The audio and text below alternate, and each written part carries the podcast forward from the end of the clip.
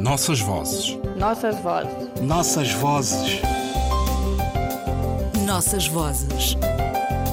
Um programa de Ana Paula Tavares. Há e outra vez os verbos.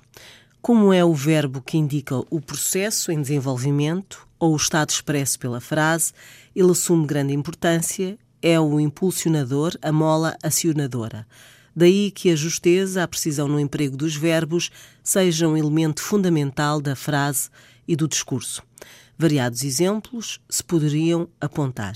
A intensificação obtida através da enumeração de verbos.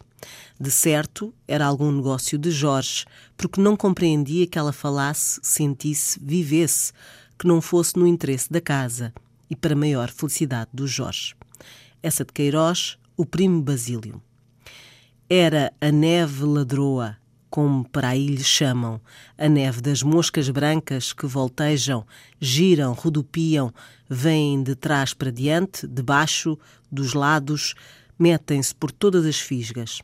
Aquilino Ribeiro, o malhadinhas.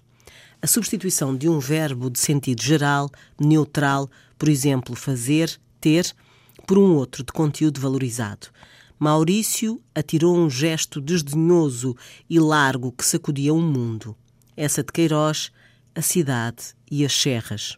E, no entanto, o emprego errado das diferentes formas verbais é frequente. A confusão da segunda pessoa do singular com a segunda pessoa do plural é hábito comum e muito feio, frequente na dicção e na escrita.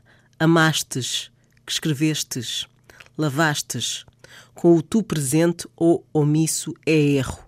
Estaria correto se estivéssemos a usar a segunda pessoa do plural, vós, que tende a ser esquecida, substituída por vocês no uso corrente da língua. Uma outra confusão corrente é entre lavaste, segunda pessoa do singular do pretérito perfeito do indicativo, e lavaste, a segunda pessoa do singular do presente do indicativo, a que se junta o pronome pessoal te. Tenho para mim que as antigas cantilenas, com os tempos verbais que as professoras primárias nos obrigavam a entoar em conjunto, fazem falta ao ouvido. A falta deve levar-nos à consulta permanente de dicionários gerais e especializados que os há, que registam os tempos e os modos, as diferentes acessões e regências. Pois a língua evolui, é muito flexível, mas não tolera erros. Hades, em vez de asde, e adem, em vez de onde. Permite-me outra chamada de atenção. A palavra Hades existe na língua portuguesa, mas não tem nada a ver com o verbo haver, mas com o mundo inferior, ou seja, o mundo dos mortos, segundo a mitologia grega. Voltaremos com as dúvidas sobre as regências e outros erros nestas nossas vozes da língua portuguesa. Nossas vozes. Nossas vozes. Nossas vozes. Nossas vozes. Um programa de Ana Paula Tavares.